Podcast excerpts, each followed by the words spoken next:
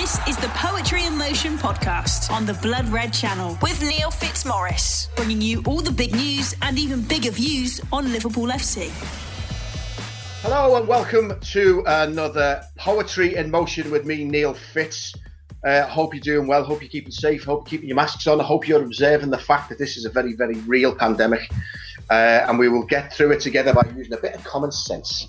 Um, we're here to talk about all things Liverpool Football Club, the comings, the goings, the ups and downs, mainly downs at the moment, but we'll we'll get through it all right. Joining me today, Matt Addison and Sean Bradbury, both of course from Liverpool Echo, uh, both uh, very worldly wise and knowledgeable on Liverpool Football Club. Good afternoon, Matt.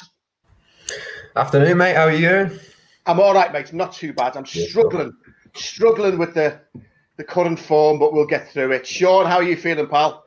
Not too bad, mate. I'm, I'm in desperate need of some fitzy therapy, though. I'm really going to treat this as a, a, cathartic session, get a lot off our chests, and uh, hopefully feel a lot better about ourselves after it. I'm looking. To, I'm looking forward to giving you an online rub down, pal. um, all right, let let let's kick off with it, shall we? Let's just set the scene. Uh, a month ago, we were all celebrating. We were all stuffed, top button open, watching Red Knobs and Broomsticks. You know, post Christmas, top of the league. Um, and then you fast forward it a month and blimey, how things change. One win in seven, the only win we've had, of course, against a largely under 23s Aston Villa side. So doesn't really count for much. Um, it's a slump, boys, isn't it? Quite frankly, we'll go on to the to the where's and why for us. But Matt, let's just get you to start with, just to explain where you think things have gone wrong and how hopefully things will will pick up as soon as possible. Answer that one if you can. yeah, where where have things gone wrong? I mean, where haven't they gone wrong? I mean, it, it it's pretty much all over the shop, isn't it? It's uh, it's been a, really tough period. It's been tough to watch. It's been tough to to sort of think about and, and try and work out where it gets better because every single week there's sort of a new problem, isn't there? There's the fullbacks that have been an issue. I think Fabinho for the first time looked like a little bit of an issue. He looked a bit tired, gives away the the free kick that Manchester United score from, for example. There's a few other bits and pieces in, in other areas that are not quite as perfect. And look, at, at any given time in, in any season, I think you have one or two of these issues across the pitch. The problem for Liverpool has been that it's been all over the pitch all at the same time, all with the injuries and, and everything that could possibly have gone wrong has gone wrong. But but Liverpool are still up there. They're still in contention. I'm still confident, certainly, that they can turn this around. And I think there's obviously a, huge amount of big fixtures to come for Liverpool. I think they're fixtures that possibly could suit the way that Liverpool play and, and the, the sort of big occasion, the big moments that, that Liverpool have had could, you know, hopefully help to, to turn this around. And the, the thing for me is that Liverpool have dropped a lot of points over the last few games. Of course they have. But as much as you know that is the case, it can also work the other way as well. So it's it's quickly dropped off a cliff for Liverpool in terms of performances and results but it can just as quickly turn around. So I'm optimistic, um, but of course it, it, does have to change pretty quickly. Liverpool do have to improve because they're almost on the verge of, of, being out of the title race at this point in time, and you just don't want it to, to get any worse.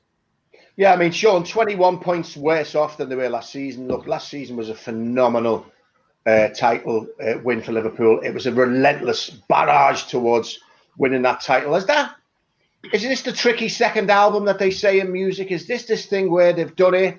There is a lack of, even if they don't feel like there's a lack of hunger, there is subconsciously a lack of hunger. How does a team demolish Crystal Palace seven 0 which was which at times looked like a, an exhibition?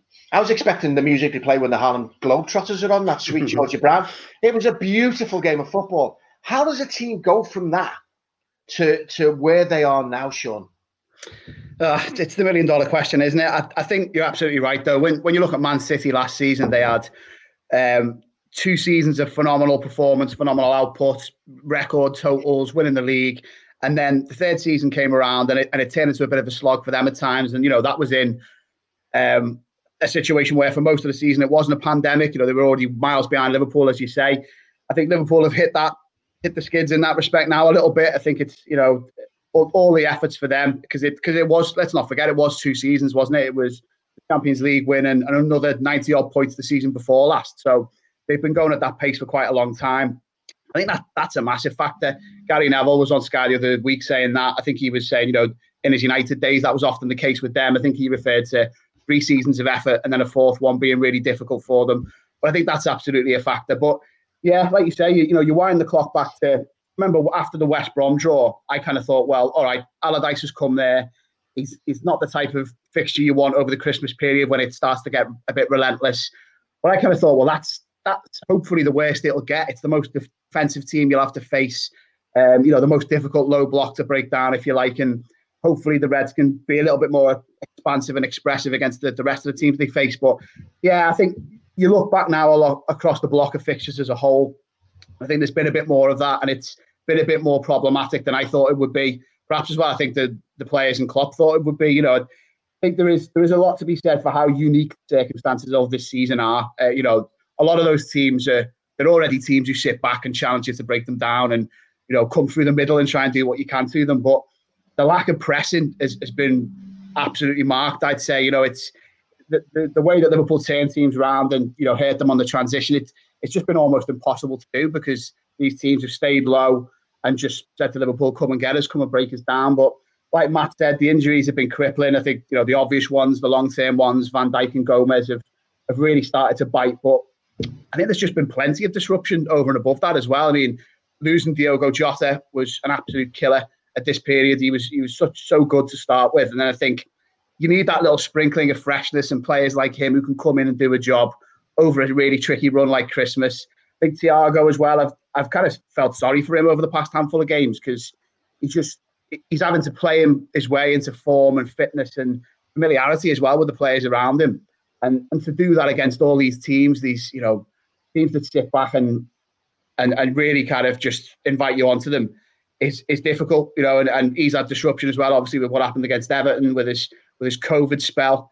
Um, yeah, I think there's, there's there's there's lots and lots of reasons. I think it's one way you always search for one factor, one big reason why a slump like this happens. But in this instance, there's lots of them, which is good and bad, I suppose. You know, if, if Liverpool can sort a few of the things out, then hopefully they can uh, kick on again soon. Yeah, I mean, it was one thing noticeable against Man United, certainly in the FA Cup game. That it was it was that lack of that. You know, Liverpool uh, of the past few seasons, they would double up to, to, to win back possession when they'd lost possession. And I remember Dani Ceballos was playing for Arsenal when we played them at Anfield. I think it was I think it was the first home game of the season. And afterwards he said Liverpool, and it was a wonderful quote. It was one of them wonderful kind of Google Translate quotes, but it still worked so well. Where he said, Liverpool take away your air. And he said, they cannot allow you, they do not and will not allow you to think on the ball, to think in possession. As soon as they lose the ball, your head's up, and then around you, they're all over you. That's gone. That's that's a long way from from the Liverpool we're used to seeing. And it might be what you just said, Brad, uh, Sean, that, that there is there is a fatigue kicking in. But I will put another one to us, and let's address the elephant in the room, shall we? Because quite frankly, it's made me really, really annoyed over the last few weeks. You know, we played United, and and their star man, certainly in the FA Cup, was was, was Pogba, somebody who is is often challenged for not doing enough. Um, in the FA Cup game, he was everywhere. And what he was doing was he was he was sitting in front of the back four. He was protecting the back four. He was breaking down attacks. He was moving forward in transition quickly, getting the ball, knocking it out to the wings, getting them counter attacks moving again. Basically, he was doing a Fabinho. Now, my question would be: Do you think Paul Pogba would have been man of the match if he'd have been shackled as a centre back? Of course he wouldn't the problem, one of the main problems, and I think the problem that is, that, that has, has, has stemmed all of what we're facing at the moment is the loss of a world class centre back, which has meant that Klopp has had to redesign the way we're trying to play football. Fabinho and the and the things he was doing last season, where he was breaking stuff down and getting stuff moving and getting that momentum going alongside Henderson, who was driving everyone forward. Uh, he's not there to do it. And like Matt just said, he is starting to feel like he's a little bit leggy. He was caught out, um, obviously, for the Burnley goal. So my point to you, Matt, sorry for whittling on, and it's and it's one that's, that's, that's I'm so frustrated with it, is why in God's name have we not addressed the centre back issue? And it looks unlikely that we're going to. Um, it's it, it's a disgrace for me. We are sitting fifth in the league. We are seven points behind Man City. We are seven points further back for being in 12th place. So this is not only a possibility of, of, uh, of a real long shot of retaining the title, we could see ourselves the way things are going outside the top four, outside the top six. We could see ourselves out of European football. Why is this being allowed to go on, Matt? Well, again, it's a, a really, really difficult question to answer. I think the the first point me, damn you! Sorry, I'm just really angry. On, yeah. this is is Liverpool's transfer strategy, isn't it? And we know that it's worked for them in the past. Um, but I think it, it's an absolutely fair point to say, well, in the past they've sort of been chasing to get into the top four. They've been chasing to win the title. They've now done that, and they're in a different position to what they were before. So therefore, the transfer strategy should evolve at, at the same rate. And obviously, again, we've used the, the term unprecedented circumstances for so many sort of periods. You can't necessarily look back and go, well, they haven't done it in the past, but you know they've never been in quite this situation in the past before. The the need to to have somebody in there has never been quite so desperate. So Look, I think it's a massive gamble. I think it's a massive gamble for, for many, many reasons. I think Liverpool will get into the top four, but the question then is, is is that enough? And there will always be that lingering question of had they spent a little bit of money in this transfer window, could they have won the title? Now they might spend the money, it might not happen anyway, but it's just that feeling, isn't it, of just never quite knowing how far you could go. And of course, there's the Champions League this season to, to come as well. We know obviously they play Leipzig. If they can get through that, who knows how far they can go in that competition. But they are sort of hindering themselves because we know that Joel Matip is not going to play a huge amount of games. History suggests that he can't play two games a week. Forget, you know, two games every week from now till the rest of the, the end of this season. So look, I completely get the frustration. The answer, in in simple terms, as to why Liverpool haven't gone out and, and haven't bought someone is because they don't feel that the right person is available. They don't feel that there is a player for the right fee and, and the right price that can come in and do that. And I understand that. You you just have to sort of trust them as much as possible that they've done as exhaustive a research as possible. But it is incredibly difficult to believe that there's not one player somewhere in the world of football that might be an increase on on Rhys Williams, and that's not you know a slight against him. He's a 19 year old kid. He shouldn't be in this situation. I think it's it's almost unfair to put him in that situation.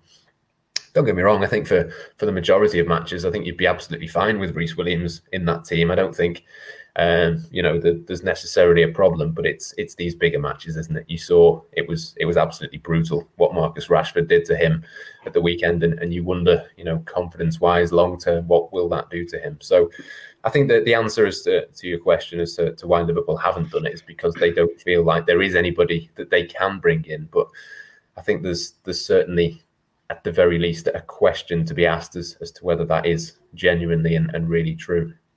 Well, Sean, I, I mean, I take on board everything you say, and very, very well put, Matt. But uh, as far as I'm concerned, what this does, and I've never been, I've never knocked at FSG. I think they've they've backed very, very well. They've invested in this club very, very well. There's no doubt about that. But Sean, this we might as well be a shoe shop, mightn't we? Because all they are clearly doing is balancing books. Look, they bought Liverpool in 2010 for 487 million pounds. Forbes recently valued Liverpool Football Club at 2.2 billion pounds. The amount of prize money we've won them in the last few seasons alone, and if you add to that the fact that Klopp is a shrewd buyer, we haven't we haven't gone out and spent vast amounts of money. And also, I think the majority of Liverpool fans are saying, "Look, we're not, we're not, we're not, we're not, we're not acting like spoiled kids here. We're saying fix a massive problem." Like you just said, Matt, it's hard to believe that there's nobody out there. That's because it's unbelievable. It's it's nonsense. There is a player out there. I mean, I'm talking now about Subotic, who played with with with uh, who was free out of his contract. He's ripped up his contract. He's sitting there going, "Well, I, you know, come and get me." Surely this is a, a no-brainer. It's like having a hole in a boat and saying, "Well, let's just stick your hand over it till we get that five miles over to land." But we have got stuff that can fix it now. What is what is the problem, Sean? Is this not a huge a huge disrespect and lack of support for for the team, the club, the fans, and Jurgen Klopp. I, I think on, on balance, yeah, you'd have to say it is. I mean, like you said about the nature of the owners, I think they've always been clear. You know, John Henry, not long after he he came in a decade ago, was uh, made it obvious how they were going to operate, and and they've always stuck to that. And you know, it's it's principles and practice that's got Liverpool where they are, and and all that is is all well and good. But yeah, this this situation now where there's there's more night kits been released than we've actually got fit centre halves is is crazy. Um, you know, I, I, have I have some sympathy for them with how it's played out. Um, you know, but I do think big mistakes have been made, and I think there's two really when you when you assess the situation. I mean, it's very unlucky that Van Dijk and Gomez got injured at the same time, and currently with long term injuries. That is almost unprecedented, isn't it, for two players and for that to happen. Um, and I think to an extent, Klopp's judgment has been proved right. When when they started talking about Fabinho being able to fill in as a fourth centre half, he's done that superbly by and large. Like like we said earlier, there's been the odd mistake, the odd flash where he's looked like a midfielder, um, but playing in defence, and he's he's made a tackle in an area where Van Dijk would always stand up, and and it's cost Liverpool. But the, the two big errors, I think, what one is last summer, and whether or not it's it's about directly replacing Lovren. The thing that I think now in hindsight was an error was not getting rid of some of the fringe players, maybe not compromising a little bit on price, not freeing up some funds, and in some way being able to then make a move for a defender. Obviously, they brought in Tsimikas as well, and and hopefully in the fullness of time he'll, he'll get a run, and that will be necessary. I mean, Robertson's been worked into the ground, hasn't he, so far this season? But I think you've got to look back a little bit last summer. And then the other one for me is is November. I mean, you look back to October when after Van Dijk was injured, and the comments from Klopp then were quite relaxed. I think when he still had Gomez, Matip was floating around. You know, Fabinho was starting to look quite good at the back, um, but he was talking about you know Mascherano style options who could come in and do a job for him. You know, if he needed to use Henderson or others at the back, and he seemed relaxed. But when after November, Gomez is out. That's the point for me that they should have been planning for the first of January. You know, never mind this point now at the end of the window where you're hoping for someone to come in. I think at that point they they had to try and do something. Um, and and it does seem, as Gorsty said in a couple of pieces this week, borderline negligent that that, that hasn't happened. Uh, the only thing I would say is, you know, we we we all speak as fans on on topic like this, and obviously at the Echo, you know, we'll we'll try and report on it with what information we have and, and obviously in a responsible way. And, and, we do have imperfect information. We don't know exactly what discussions are going on at, at the top level. And I think when you look at Klopp's comments and his kind of rhetoric and when he's been asked and pressed about the situation, it has become a bit more pointed and a little bit more desperate. I think I'd imagine that the chat that he says he's having every day with Edwards and the hierarchy, you know, he's really asking, is there anything that can be done? You know, what, what can we look to do? I, I think if if they weren't looking at paying a premium for someone that they wanted in the summer, you know, a Ben White, an Upamecano, whoever, you know, we, we, keep getting told that recruitment work that's going on now is looking ahead to the summer. I, I, think surely they must be trying to see if any of those names will be available. And this is where I have a, a, a crumb of sympathy. You know, a Ben White or an Upamecano, these are players who are involved in, in Ben White's case of relegation battle, probably. Uh, in the other in the other lad's case, he's he's coming to Anfield. He's playing Champions League games. He's he's involved in the title battle. You know, it is it is really difficult. But I think what you said before, Fitzy, is spot on. You know, that's that's on them really, and and there must be a name out there who can come in and do some kind of job. I, yeah, I, I find it hard to believe that isn't the case. But all, all that being said, and and I, and I do think you know this this will cost Liverpool. It will cost FSG. You know, God forbid Liverpool don't finish in the Champions League spot at the end of the season. That's that's a huge thing for FSG and their investment. But I do think the one bit of hope I have, even if even if Liverpool don't sign a centre half in the in the next few days, is there's a lot of problems at the minute, and I do think if they put some of the other ones right, it, it will all seem a little bit rosier quite quickly. Um, so yeah, fingers crossed that the, the forwards can start banging them in a little bit and get a couple of wins in these big away games coming up, and hopefully we'll all start to feel a little bit better. Yeah, it's a tricky one, Matt, isn't it? But I, I I'm one of these people who believe that Liverpool Football Club, they they they their play sort of magnifies what Jurgen Klopp is about. It, it personifies Jurgen Klopp, and he personifies the team. And the team have played in the last couple of seasons with a joy, with a fun, with a passion, with a togetherness, with a team spirit that was virtually impossible to break. And at the side of it all, like in like like uh, uh, with his waving the baton like some you know maestro in charge of a, of, a, of an orchestra was the wonderful, affable, funny, unshakable Jurgen Klopp. That's not Jurgen Klopp now. That's not the Jurgen Klopp I'm seeing. The Jurgen Klopp I'm seeing is someone who knows he's being let down, knows he, he, he, he the belief in what he has done is is it, it doesn't exist, knows that he's asking for stuff he's not getting, and knows week by week that the, the, the fun is draining out of that club. The fun is draining, and I think that is being put onto the pitch. I think we are watching players who aren't connecting. You watch Trent run down the wing and whip in this ball that, you know, is not even a 50 50 half the time. Uh, I've you've seen a drop in virtually every person on that pitch, and and Klopp is one of them managers who part of his genius is that you could walk in the room with a cob on, and five minutes with Klopp, and you walk out feeling on top of the earth, and that's what he does to every player, which is why you know um, Karius apart. Every player he's touched has improved because he knows how to mental, mentally improve them. I feel that he's really suffering at the moment, Jurgen Klopp. I think the fact that he has come out recently and, and mentioned that he's that he would love a centre back, and the fact that he's trying to pair up, you know, uh, Fabinho with Henderson when he's when he, which are clear messages to the board that the two he's got. Nat Phillips he clearly has no trust in whatsoever. Although the guy only had one game, he does. He's very in, you know, he's very raw, but he, he does the job. Um, he has no he has no he has no faith in them in this particular moment in time. And I feel that we are watching a really tetchy, a really unhappy Jurgen Klopp. And when you think about what he's done for this club, it just compounds the anger and frustration that the, the I, I think uh, FSG are causing.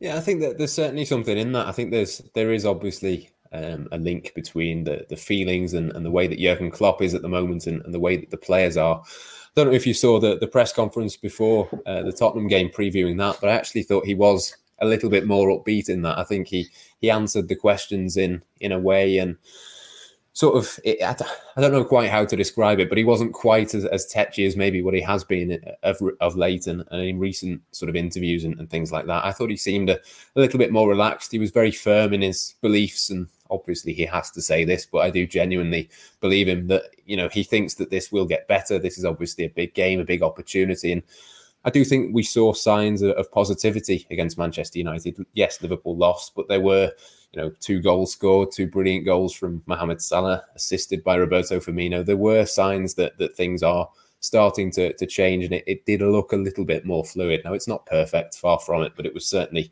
an improvement on performances in, in recent weeks. And, you know, I think the, the comments that he came out with a, a week or, or, so ago with the, the fact that he wants to sign a centre back, and in an ideal world, that would be the case. I think it, it was sort of laid out as a, a, kind of criticism of the ownership and a criticism that they're not going out and, and doing that. But I don't necessarily think that's how he meant it to come across. I think he was literally just saying, you know, obviously we can see that we need a centre back, but that's not the way that the club operates. That's the way that that he has been signed up in his entire time at Liverpool. It's never been any different. He's never had an issue with it before. So why should he sort of take issue with it now? So I don't know. I, I, think that the comments were sort of left open to interpretation at the time. And I think, obviously, with the scrutiny, understandably, uh, of FSG at this moment in time, I think possibly some people sort of took it as a, a bit more of a, a dig at, at, the club and the ownership and the way things are run than, than probably what he meant it to. And yeah, I, I completely take your point. He has been a little bit more tetchy of late. And you know that's again understandable. I think you'd you'd almost be worried if he wasn't like that because Liverpool are, are not winning and, and not playing well. You obviously want him to to sort of reflect that. But yeah, there, there is a point, as you say, there is a point that you have to to sort of be a little bit more upbeat and, and translate that onto the pitch. And to be honest, I, I did start to, to see the signs of that, as I say in the, the press conference ahead of Tottenham. He seemed to to sort of confront the issues head on, if you like, and, and sort of address them and not deny that they were there, but sort of go, yeah, we, we know, we understand, and and this is what we're doing to improve it. It seemed a, a little bit more affirmative, I suppose, would, would be the word than than maybe in recent times. Poetry in motion on the Blood Red Channel. Do you think, Sean, that what, we mentioned before about about that lack of press and that lack of doubling up and stuff? we we've attributed we've attributed it possibly to fatigue and, uh, and to the long term effect of, of two seasons of really hammering it.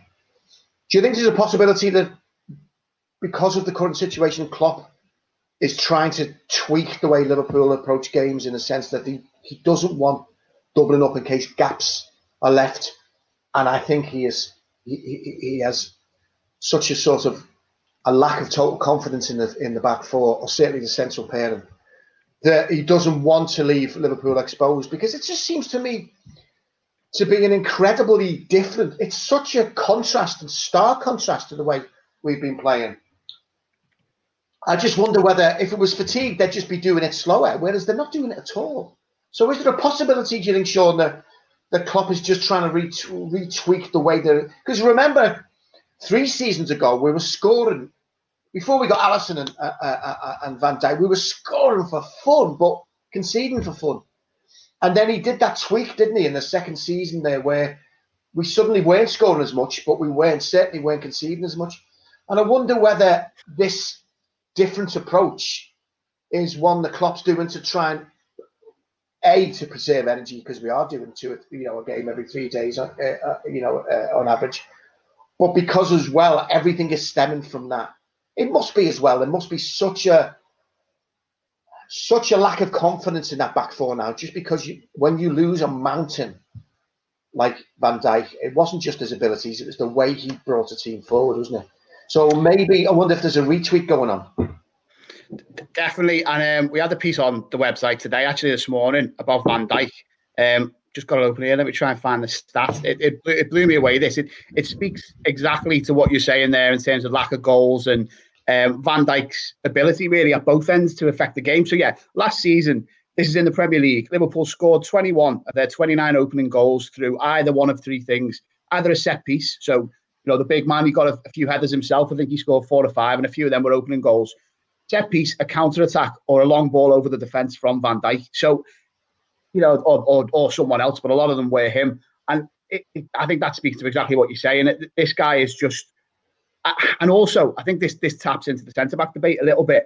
I think Mourinho said in his press conference today when he was about Liverpool injuries, he just said you cannot place, replace Van Dijk. It's a bit like I think he equated it to Harry Kane for them. You know, he's so good and almost so unique, so world class in his position that you can shop around, you can try and change your style perhaps, but when this person who's so pivotal to how you play is missing, it really makes a big difference. So I think stylistically, that's been one thing.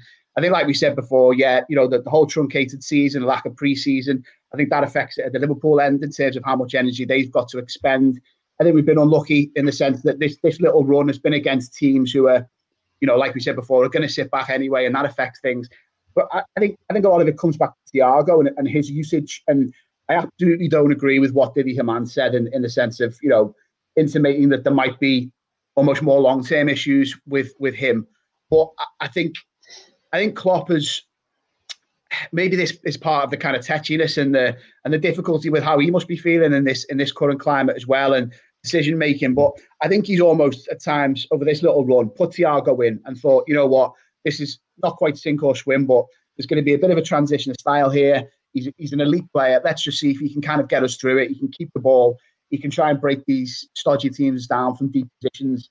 And yeah, I, I don't think that's quite worked. And, and that's where I, I, do feel sorry a little bit for Thiago. I mean, always think back to when Liverpool signed Fabinho.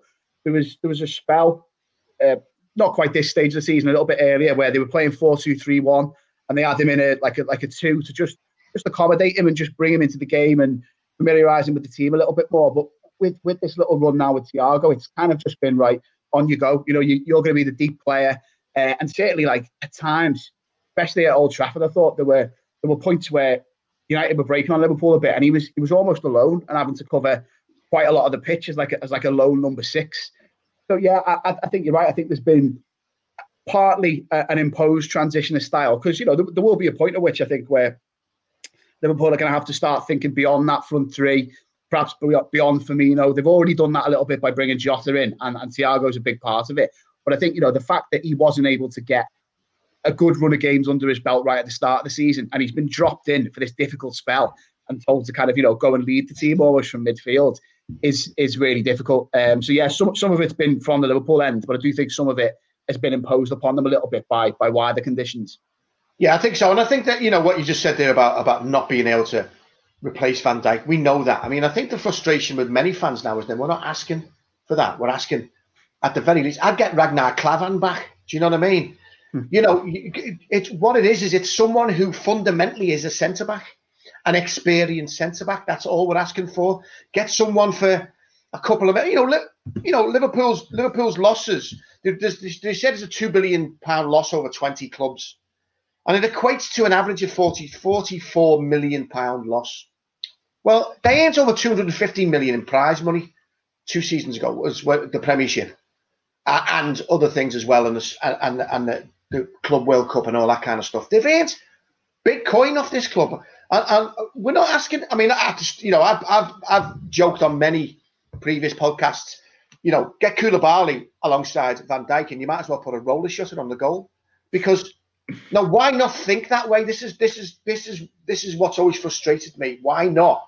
And of course, it's because we don't think the way board. We don't think the way owners think. Think owners don't think like us. We're passionate. We want the best for our club forever. We want to beat everyone every day forever, and we want to secure things. And we want to we want to make we, if our if our enemies are wounded, we want to finish them off. And that's what we think, but they don't. And uh, and that's what frustrates me. The stat you've just brought up about Van Dijk is incredible. I'd love to know a stat on how many uh, pass interceptions Fabinho made last season in his position, how many um, counter attacks he initiated, how many dinks over the top. That dink over the ball to Sadio Mane, I think it was against United, wasn't it? Was a beautiful dink last season. How many bangers he knocked in against City and against Palace. I'd love to know his stats because they're all gone at the moment. They, he, hmm. he's, you know what I mean? And that's that's the frustration thing from a lot of fans, Matt, is we're not asking for for an 80 million pound player. We're asking for a someone because we have got Gomez, who is who is on the trail as well, and he's a good player. But surely it's just about putting a band-aid on at the moment and getting through and regrouping. It's about it's about circling the wagons, isn't it, Matt? Yeah, I think so, and and that, as you say, is the is the frustration, isn't it? You're not asking for a huge player to come in, but I suppose, again, like you say, is is Liverpool's approach to it is that they will look at, at the summer and they will think that they would rather wait, not do that short term thing, gamble that they can get through to the summer, and then get what they term the, the perfect one then. But it's a massive risk, isn't it? Because if Liverpool were to drop out of the top four, then it doesn't matter how many players they've got on that list for the summer. Those players are not going to want to come to Liverpool. They're going to have to pay over the odds. The money situation then starts to, to spiral. And it, it's one of those things that you, you just want them to to almost just buy someone now for 10 million to guarantee them the 100 million for next year.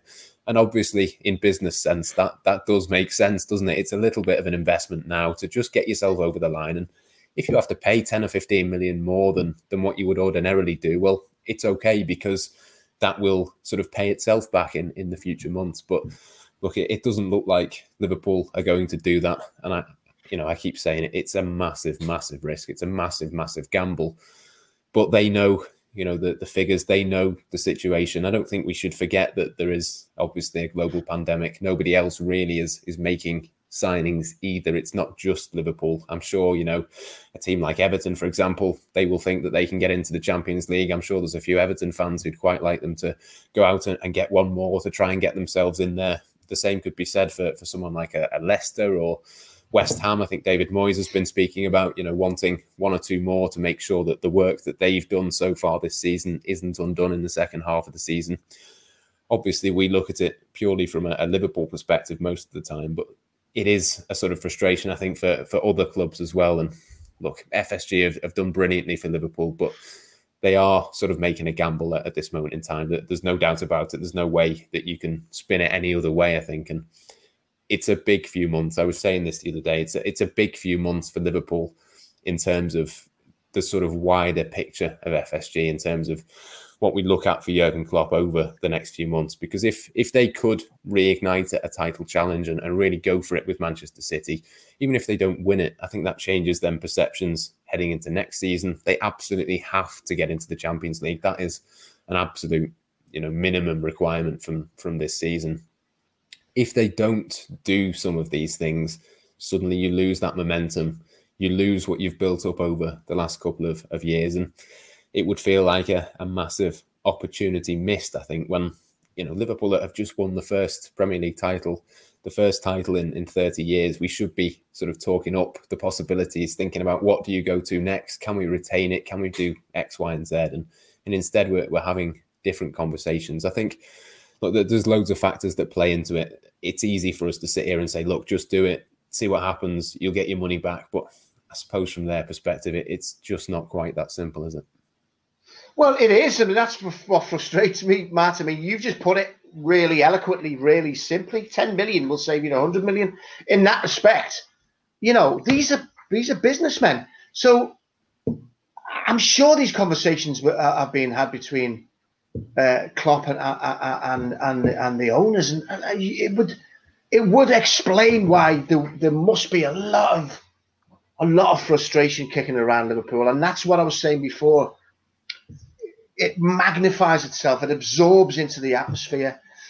And the, the I, one, at, sorry, the one thing. The, sorry to, to jump in. The one the one thing I would say is there's been a few sort of free agents and, and transfers and people like Subotic and players like that, that that Liverpool have maybe been linked with and maybe Klopp has worked with in the past, but again, I, am not 100% convinced. I think if, if Jurgen Klopp wanted them and he was 100% sold that they were the solution, I think it, it would have been done. I really, really do. Because, you know, Liverpool, it, it, would be an absolute travesty if that was on the table and they, they didn't take that. And I think we, we can get carried away sometimes with, you know, Rhys Williams was was rinsed a few times at the weekend, but I'm not convinced if you put somebody like uh, a, a Subotic or Sokratis, who's just gone to, to Olympiacos, I'm not convinced if you put one of those two names or, or one or two of the others that have been linked, if you put them in the same position that Rhys Williams were in, I think you probably expose a similar lack of pace, a similar you know lack of understanding. So it's not quite as simple as just there's an obvious name, let's do it. But then it it comes back to that risk, doesn't it? It's about balancing.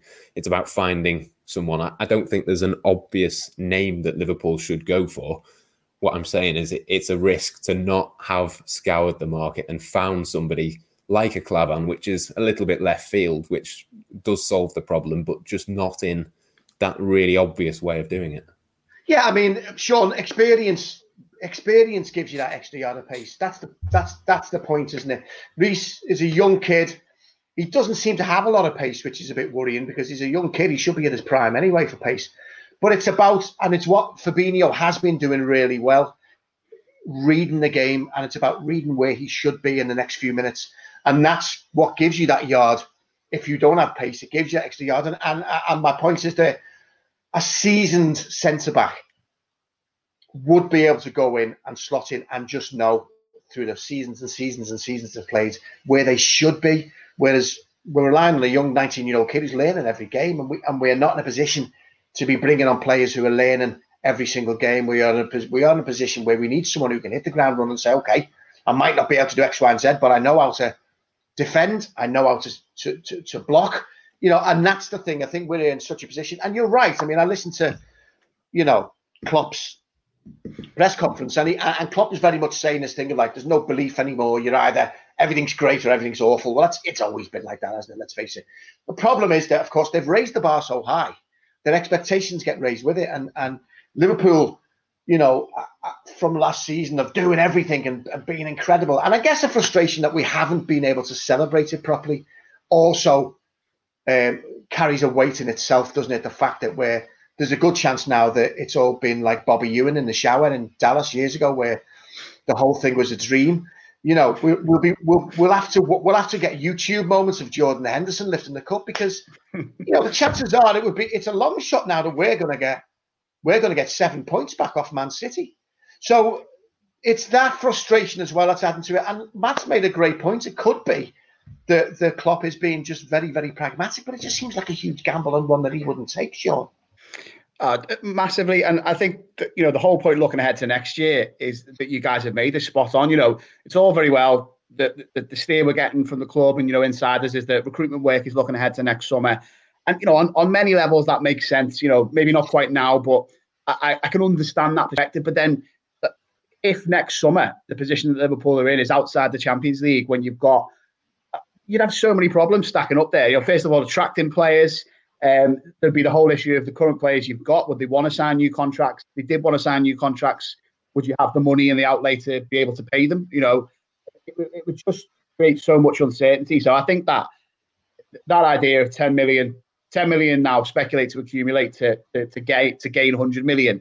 I think that, like you guys say, that sums the whole thing up. But yeah, it, just just in terms of a couple of points you made there, you know, I really do feel for for Rhys Williams. You know, you think most of the centre halves who've been playing on that right hand side over the last couple of years. They've had Van Dijk next to them. That just makes their life so much easier. I think you like, like you said, Fitzy, he's not the quickest. He perhaps never will be, but often centre halves of, of his frame, you know, it, it, you you develop as you go, don't you? Like someone like a Sami Hyypiä, maybe who's a little bit slower, but got a couple of yards in their head, and, and, it, and it is like you say, all about their experience, and it does feel like.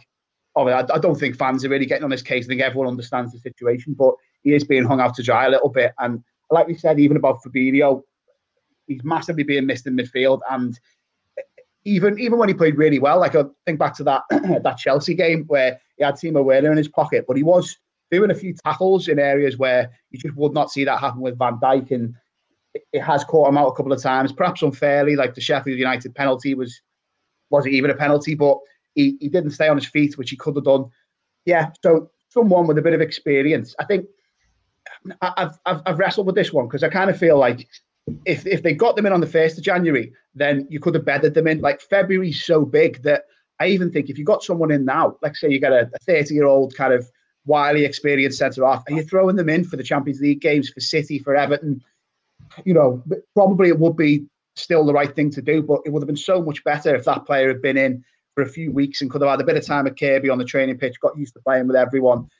But yeah, it's it's not quite over, is it? We've got till Monday for them to still do something, and you know the clamour from fans is getting louder. Uh, Klopp's added his voice to it, so fingers crossed there is a bit of a hail mary before deadline day. And we've still got time to set up a GoFund page, haven't we, Matt? If we need to do it ourselves. Um, I'll tell you what. Then, well, look, we've moaned enough about that, but let's just have another. Uh, let, us let, just let's just lay lay to rest another conspiracy theory. I mean, I, you just mentioned it there, flippantly sort of comments like, you know, uh, was the Sheffield uh, game, was it a penalty? Um, United's third goal in the FA Cup, was that really a free kick at the edge of the box? Is it me, or have we been on the arse end of some shocking refereeing decisions since I'd go as far back as the derby, when, of course, you know, uh, Jordan Jordan Pickford's, you know, Jackie Chan impression uh, that, that, wasn't acted on that now they've got so we should have. Uh, the, the Man City offside that, that has, has, now just been adjusted, so you can't do that anymore. Well, that's good, isn't it? Um, have we not been on the end of some absolute shockers this season, Matt? Is there something going on here, Matt? There's not something going on though. It's it's absolutely massively, massively unfortunate. The the one for me is is that Everton game. That's that is I think a, a huge moment in Liverpool season. I think whatever happens. Don't ever between... say that to any Evertonians, though, because that'll be their DVD this year. By the time we get to the end of this season, I mean that is that's the game that we're going to look back, isn't it? If Liverpool don't win something this season, it that's the one that you look at and you go, not only you know was it not a penalty because it was offside, it wasn't the red card. The injury to Van Dijk changes changes everything. I think for Liverpool, as we've you know discussed plenty on on this podcast and, and previous shows, I think that's that's the one that that really really sticks, isn't it? But look, there's been there's been lots of, tight calls. You think of even in that same game that the offside near the end. It look, uh, I I find it difficult to say anything other than it was offside. But you are talking, you know, millimeters, if that, in terms of you know the the timing of, of the pass and that sort of thing. It, it just gets into those fine margins, doesn't it? And like everything else this this season, particularly the last few weeks, it just feels like Liverpool have gone the wrong side of, of that line. They've just not had it going for them. Where maybe last season it, would have gone for them. Maybe it would, you know, have been at a millimeter the other way. It just feels like this season,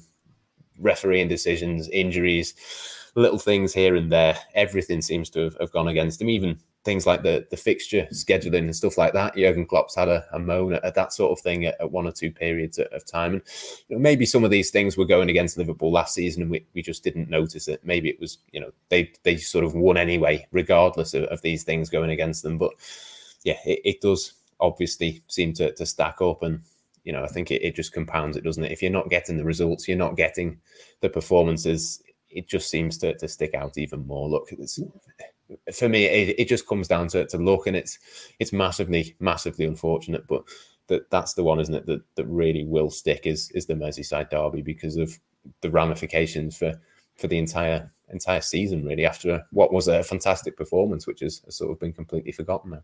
Yeah, I'm still going with conspiracy theory. Um, I'll tell you, I'll tell you what, you, are absolutely right. But it, it, you know, I had someone comment. I think it was Carrot was commenting on on a match the other day with this this offside rule, which I think is the worst rule that has ever been introduced into a football match. This idea that, and it's only for VAR reasons, where they don't put the flag up on an offside, they let they let it play that phase out, which caused Van Dijk's injury because because if that had been flagged offside, the game would have stopped, the whistle would have blown, he wouldn't have gone in for that challenge.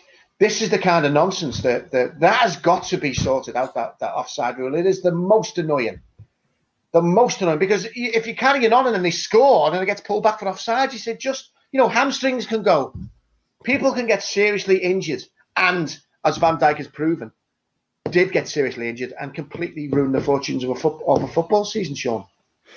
Oh, absolutely. I think, like you said, nonsense is the word. I mean, you know, you see after after so many games now, post match analysis or press conferences, you've got players, even managers saying, "Yeah, something happened in that game. I don't even understand the rules anymore." You know, and that's that's the players, that's the people involved in it at the highest and most kind of detailed level. You know, it, it's crazy. I think, like Matt says, you know, I don't necessarily think uh, there's anything going on as such, but I think the, the, marginal nature of so many of the calls and the fact that I, I just think the, the, whole situation this season is bizarre. You know, you look at the table, Liverpool, as as things stand now while we're recording this, they're still the top scorers in the league, but at the same time, it feels like they're not putting that many teams away. And, I think Salah, of, Salah's the top scorer. Yeah, yeah, he's, he can't score. It's yeah, it, it's just honestly, it's bizarre. But I, I think a lot of a lot of what compounds it is when when these things happen, when these decisions happen, they've been absolutely crucial. Like like we said in the derby, you know that one right at the end where it was, you know, you, you adjust the frame on the VAR and, and suddenly Mane might have been onside. It was as tight as you can get.